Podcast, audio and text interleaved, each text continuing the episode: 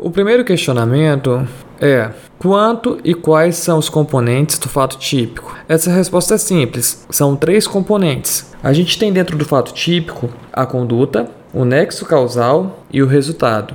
Partindo para o segundo questionamento, no que diz respeito ao tema conduta, qual é a diferença entre ação e omissão? A principal diferença é que a ação, em regra, ela é sempre punível, né, quando viola um bem jurídico. E a omissão, nem sempre o tipo penal estabelece uma relevância. Ou seja, é, sem uma criação normativa, em regra, a conduta omissiva não vai ser alcançada pelo tipo penal. Já no terceiro questionamento, a conduta, além de ser típica, deve ser ameaçadora de um bem jurídico protegido? Sim, é, essa afirmação é verdadeira. É, não é possível que a conduta seja punível sem que ela viole um bem jurídico. Isso daí a gente tem a figura da tipicidade material, é, que fala que se não houver lesão relevante a um bem jurídico, é, a conduta não pode ser considerada criminosa, né? Já no quarto questionamento, sobre o resultado, qual o conceito de crimes materiais, formais e de mera conduta? Em primeiro lugar, a gente fala dos crimes materiais aqui, né?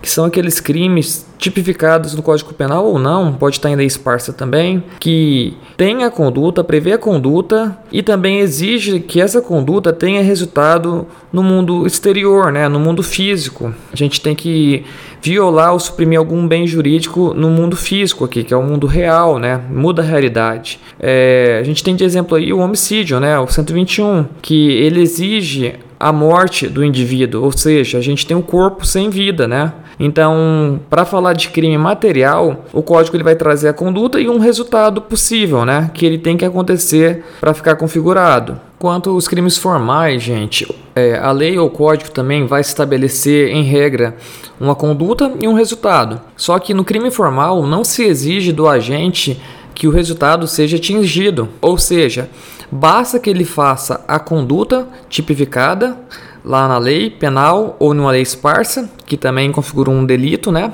Que ele já pratica o crime. Não se exige dele o resultado naturalístico.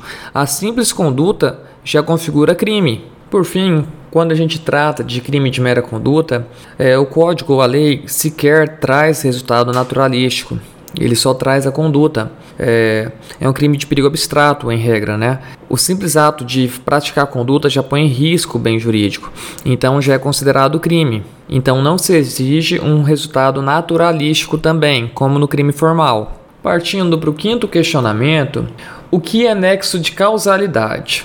Respondendo de maneira sucinta, o nexo de causalidade é um vínculo estabelecido entre a conduta e o resultado, é, que permite a formação do fato, né, que será subsumido ao tipo penal. E assim, fazendo constituir-se o fato típico, né? Adiante, já no sexto questionamento, ele pergunta: é, o que dizem as teorias dos antecedentes causais e do limite ao regresso ad infinitum?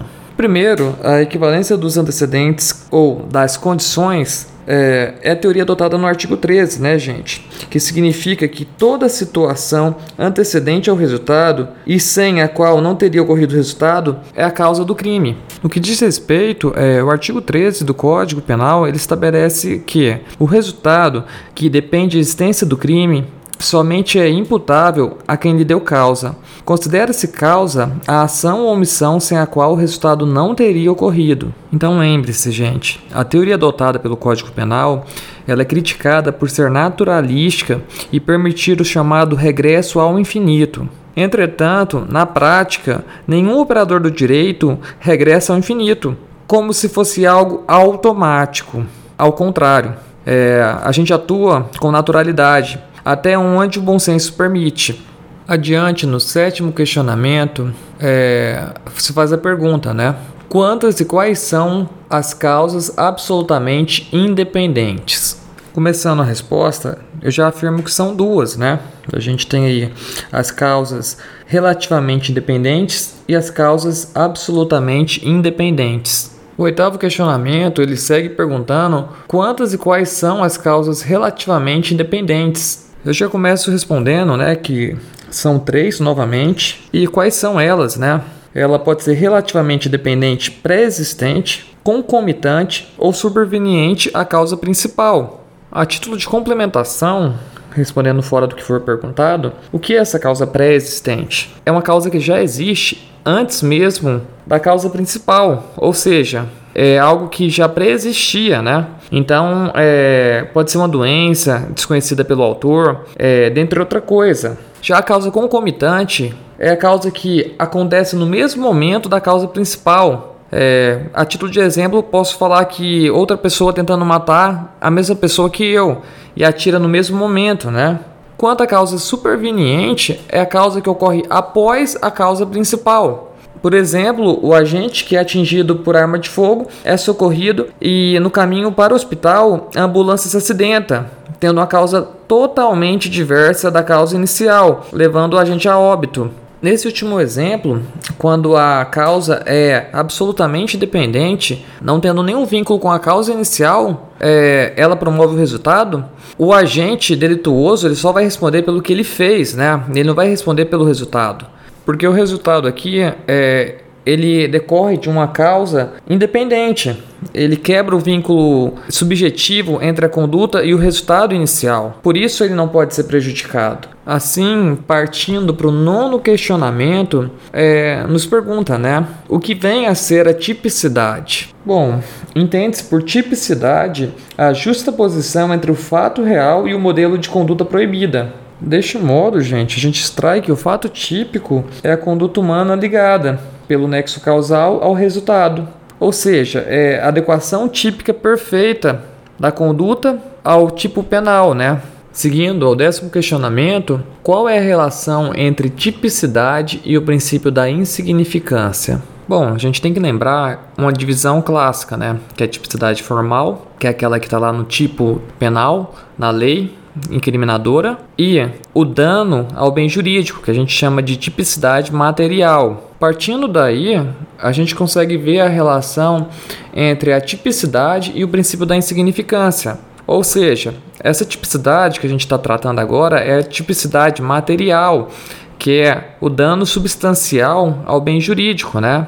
Toda vez que o agente praticar um crime e não haver dano substancial ao bem jurídico, a gente vai estar diante do princípio da insignificância, porque a conduta foi tão inofensiva que nem sequer atingiu substancialmente o bem jurídico.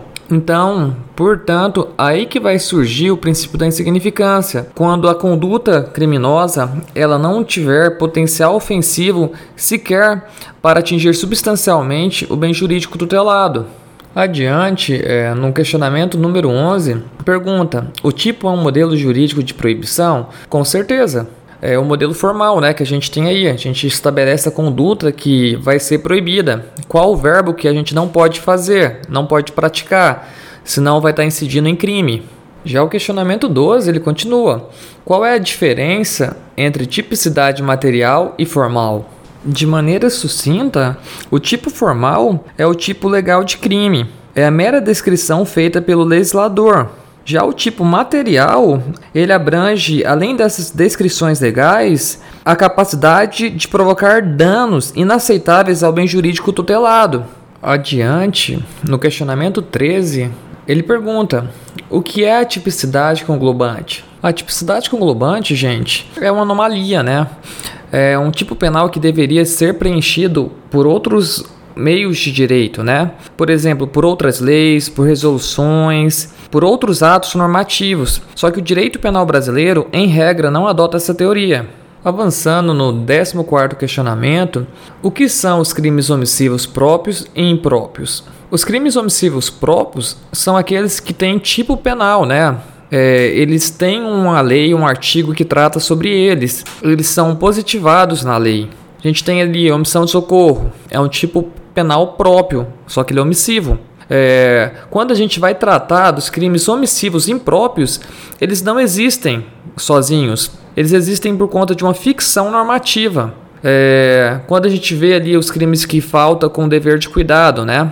Que o agente pode e deve agir, né? São agentes específicos. Aí, toda vez que ele pode, deve agir e não faz por algum motivo, eles praticam um dos crimes que já existem no Código Penal ou em outras leis, mas de maneira indireta. Por exemplo, o homicídio por omissão. O policial penal, nesse caso, ele podia e devia agir para evitar o resultado, né? manter o bem-estar do preso, ele acaba deixando o preso sucumbir. Então aí a gente vai ter um homicídio impróprio.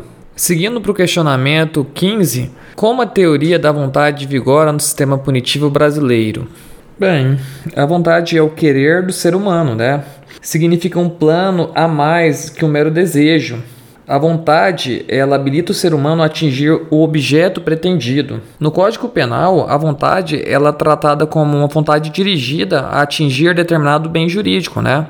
Isso complementa a teoria finalista da ação, né? Esse, essa vontade dirigida, dirigismo, né? Passamos para o 16º questionamento. Qual o conceito e a diferença entre dolo direto, dolo indireto e dolo eventual? Então, o dolo direto é o dolo propriamente dito, né? É o querer agir. Ele faz com a vontade. Já no dolo indireto, ele quer, mas ele assume outros riscos além do dolo principal. E ele acaba atingindo outros bens jurídicos é, ao querer, né? Já no dolo eventual, ele assume o risco da conduta e assim ele responde pelo resultado. O questionamento 18 fala: Quais são os tipos de culpa existentes no ordenamento jurídico brasileiro? Resumidamente, a gente pode responder que são dois: a culpa própria e a imprópria. Elas também podem ser consciente e inconsciente. Seguindo para o 19 questionamento, os tipos de culpa são independentes ou podem ser cumulativos? Bom, essa pergunta é bem simples. Eles podem ser independentes e cumulativos. É, o agente pode agir com negligência, ou com imperícia, ou com imprudência, ou agir com todos eles. É, isso daí não muda nada.